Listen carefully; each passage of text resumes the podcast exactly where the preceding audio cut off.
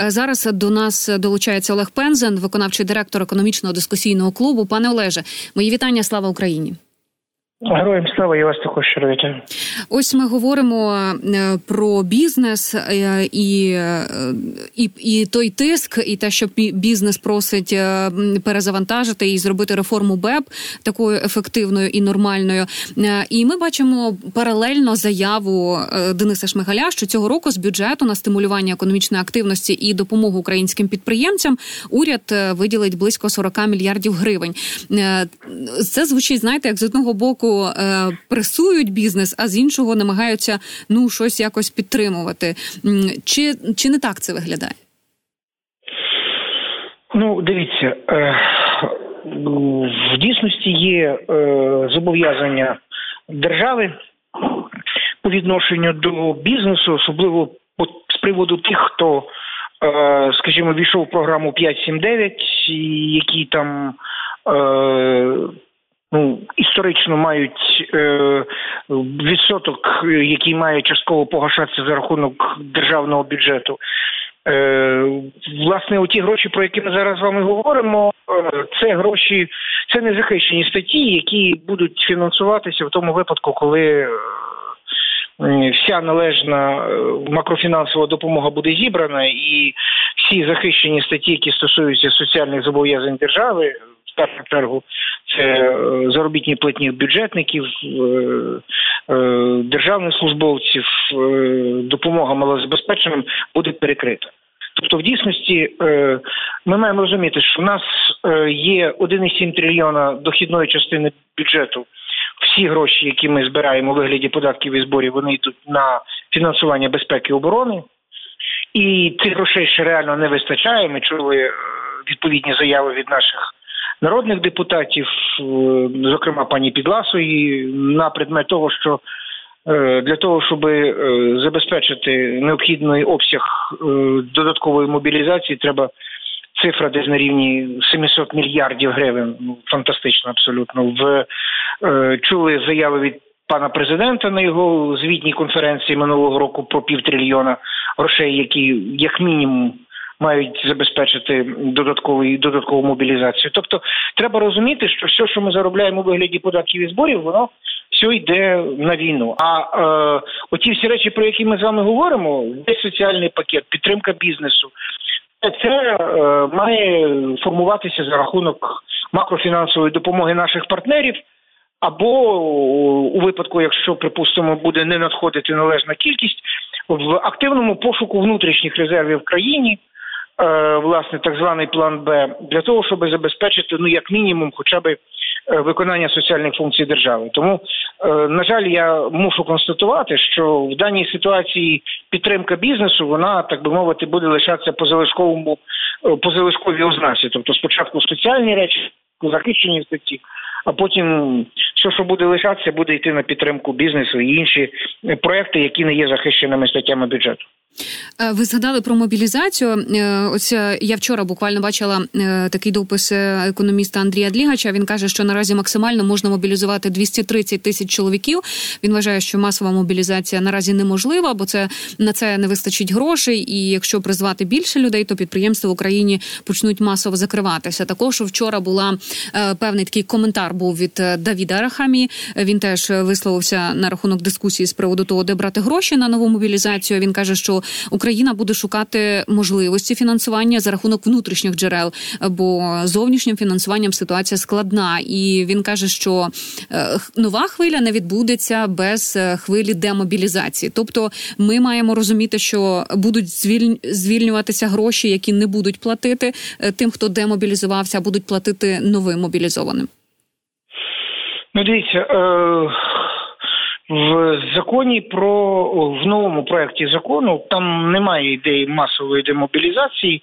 Та напевно е, строковики, які е, опинилися у війську перед початком активної фази бойових дій, їх будуть однозначно демобілізовувати, але їх не так багато в дійсності. Весь обсяг мобілізації, який е, був, скажімо, здійснений від початку активної фази бойових дій, навряд чи. Там цифра 36 місяців є в е, проєкті закону, але знову ж таки там з вимогою певною з наявністю можливості для подібної демобілізації. Я думаю, що в цьому році навряд чи є сенс говорити про достатньо велику велике зменшення кількості військових через демобілізацію, е, тому що ситуація на фронті є дуже непроста. Що стосується е, вивільнення коштів, ну дивіться, треба ж розуміти наступне. Е, в середньому десь приблизно в рік один мобілізований Україні як державі обходиться в мільйон двісті 50 гривень ну на кожну на кожну людину, яка мобілізована. Так? І якщо ми з вами погоджуємося з тими цифрами, які є в відкритому доступі, тобто що на сьогоднішній момент е, сили безпеки і оборони е, становлять десь мільйон двісті. То практично вся та цифра, по яку ми зараз з вами обговорюємо, перекривається тим 1,7 трильйона, про які йдеться мова, які є в бюджеті. Тобто, коли ми з вами говоримо додаткові джерела, вони власне є синонімом додаткової мобілізації. Я не говорю там про мобілізаційний потенціал економіки, там 10% від працездатного населення. Я не говорю там про що за кожною спиною мобілізованого має бути 6 мілі... 6 платників податків, тобто Якщо ми хочемо мобілізувати там 450 е, тисяч чоловік, там нам треба десь знайти 3 мільйона платників податків. Це все так би мовити, е, от та інформаційна база, на якій будуються ті цифри, про які ми зараз з вами говоримо. Тому е, принципово треба розуміти наступне. Е, не може бути на сьогоднішній момент е, набір людей, якщо не зрозуміло за які кошти їх ви будете утримувати.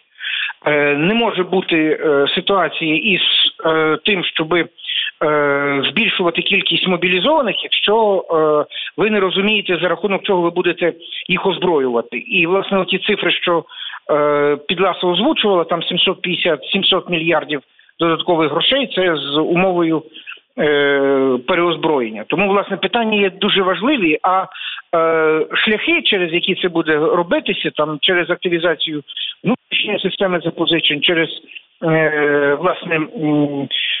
Знову ж таки, е, навряд чи є сенс обговорювати серйозно сьогодні збільшення податкового чи на бізнес, чи на фізичну особу, тому що Ну, дивіться, в нас же вже вкидали інформаційний простір, там якісь роздуми з приводу того, що там треба збільшувати там воєнний збір для тих, хто там більше 20 тисяч. А тут е, почекайте, отримує, дозвольте, я вас е, переб'ю. Тут я побачила Блумберг написав, що е, якщо в разі блокування допомоги від Сполучених Штатів Україна буде викручуватися там якимось іншим планом, і це може бути продаж облігацій і також підвищення податків. Ну, дивіться, е, про внутрішні запозичення це якраз і є облігації. Я про це тільки що сказав. Дійсно, можна буде там е, стимулювати більше е, заходити в облігації банки, які мають достатньо велику ліквідність. Але ну і сьогодні також система облігацій працює. і Кожен вівторок там міністерство фінансів залучає мільярди гривень для цього, і це передбачено в державному бюджеті. Ще раз повторюю, що стосується е, додаткового податкового тиску, збільшення податків.